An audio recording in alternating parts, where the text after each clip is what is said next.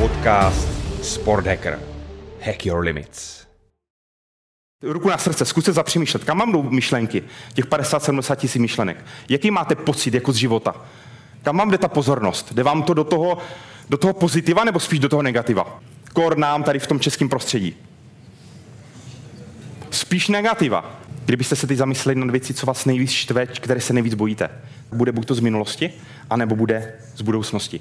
My máme často strach z budoucnosti, to nás paralyzuje. Mimo jiné, devadesát procent strachu, který máme z budoucnosti, se nikdy nestanou. Až devadesát procent strachu. To nás paralyzuje, ale já ovlivním svůj život jenom vždycky přece v přítomnosti. A víte, co je na tom největší sranda? Že ta pozornost často směřuje do věcí, které já neovlivním. Konkrétně.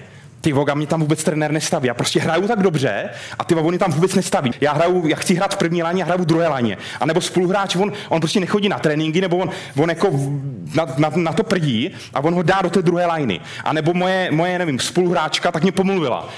Uh, majitel klubu mě nechce dát smlouvu, protože oni mi pořád hážou klacky pod nohy, nebo včera pršelo. Prostě věci. Sportovec často řeší věci, které vůbec nemá pod kontrolou, ale to děláme my jako lidi. Mimo jiné, to je krok číslo jedna k sebepoznání. Začít sám sebe pozorovat. Já tomu říkám nehodnotící vnímání. Začnu vnímat, jak vnímám.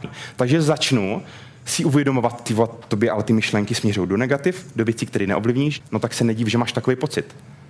Protože vy máte padesát sedmdesát tisíc myšlenek a když to jde nějakým směrem, ta pozornost, tak to je energie, že jo? Chcete tu energii směřovat k vašemu cíli, anebo chcete tu vaši energii směřovat a rozpilovat si trenérem, spoluhráčem, tím, že jsme prohráli, nebo nějakým jako výsledkem, věcma, který neovlivním.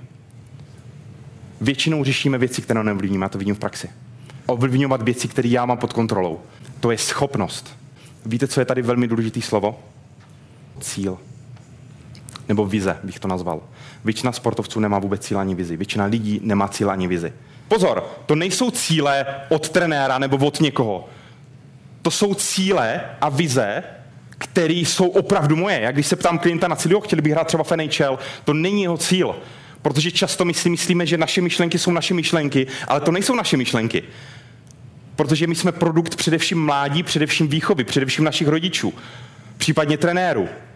Takže spoustu našich myšlenek určitých programů, které nejsou moje. Já se s tím nestotožňuji, ale myslím si, že jsou moje. A to je právě to sebepoznání. Čím víc znám sám sebe, tím víc jsem schopen za sebou pracovat. Ještě jednou, my směřujeme pozornost do věcí, které neovlivníme. Spoustu lidí nemá vizi ani cíl. Progres rovná se štěstí. Ve slově progres je schováno slovo štěstí. Protože znáte to, když jste byli mladí, třeba sportovci, snili jste o tom, že budete hrát třeba na Androvy Stadionu, že budete hrát za Ačko, že budete hrát extraligu. Znáte to, jak jste stávali každý den s takovou tou chutí, že jste měli nějakou vizi, nějaký cíl, že jste už s tím ráno stávali. Znáte to? Potom toho často člověk docílí, co se stane? Já nemám další směr, já toho docílím. A to je právě o tom, že já už nejsem v progresu. Tohle je ta cesta, tohle je ten progres. A jak se říká, že cesta je cíl, tak to je přesně ono. Ten progres, tady je to štěstí. Sportovci často nemají vizi a nemají cíl. Co se stane, když prohrou zápas? A mám vizi. Tak já vím, že to je jenom součást cesty. Co se stane, když já to nemám? Tak každý zápas, každý neúspěch je pro mě co? Selhání. Sportovec neustále selhává, nebo si tak připadá. Já se s tím setkávám jako u top sportovců, který znáte, kteří prostě si to vůbec neužívají, kteří nejsou šťastní v tom sportu. Nejsou. Protože oni dosáhli svých cílů, a teď to dělají jenom z nějakého důvodu, ale vůbec nejsou sami sebou. Nemusíte vědět, že budete za dva roky v Sigmě nebo že budete za dva roky hrát za Dortmund, to je jedno, ale stačí vědět směr, kam jdu. Protože já, když mám směr, já neselhávám, je to součást cesty. A to je ten progres, který je strašně důležitý. To, abych já měl nějakou vizi, to, abych zatím směřoval, tak to je práce každodenní. To chce nějakou energii. To znáte, když jsme byli malí, že jo? Teď jsme si něco vysnili, šel jsem si zatím a ta moje veškerá energie směřovala do toho snu, do toho, že to dokážu, já jsem tomu věřil. A pak já toho docílím a představte si, že vy jste relativně nějakým způsobem úspěšní, ale jste v nějaké zóně komfortu a já to dám jako stupně Celsia. Vy jste tam, když jste chtěli být a je to dvacet pět stupňů Celsia. Takže je vám dobře, jo, v těch dvacet pěti stupních. Co se děje, a tohle historicky, pozor, to je historicky, i náš mozek takhle funguje podvědomě, co se stane, když já sklouznu na dvacet dva stupňů Celsia? Co se stane? To znamená, přestane se mi dařit, dostanou méně peněz, dostanou nějakou jinou smlouvu, nebo v biznise, jo, nemám takový obraty. Jak naše tělo reaguje na nedostatek? Lidi, co třeba to, co zkrachovali, tak velice rychle byli schopni se dostat zpátky, protože naše tělo tak funguje. To je dokázané jako x studiema, že my jsme zvyklí na nedostatek. Pokud já z těch dvacet pět stupňů jdu na dvacet dva, tak najednou začnu víc makat, říkám, do prčíc, ty jsi ale dvacet pět stupňů, mej kámo, začni makat. Já začnu makat.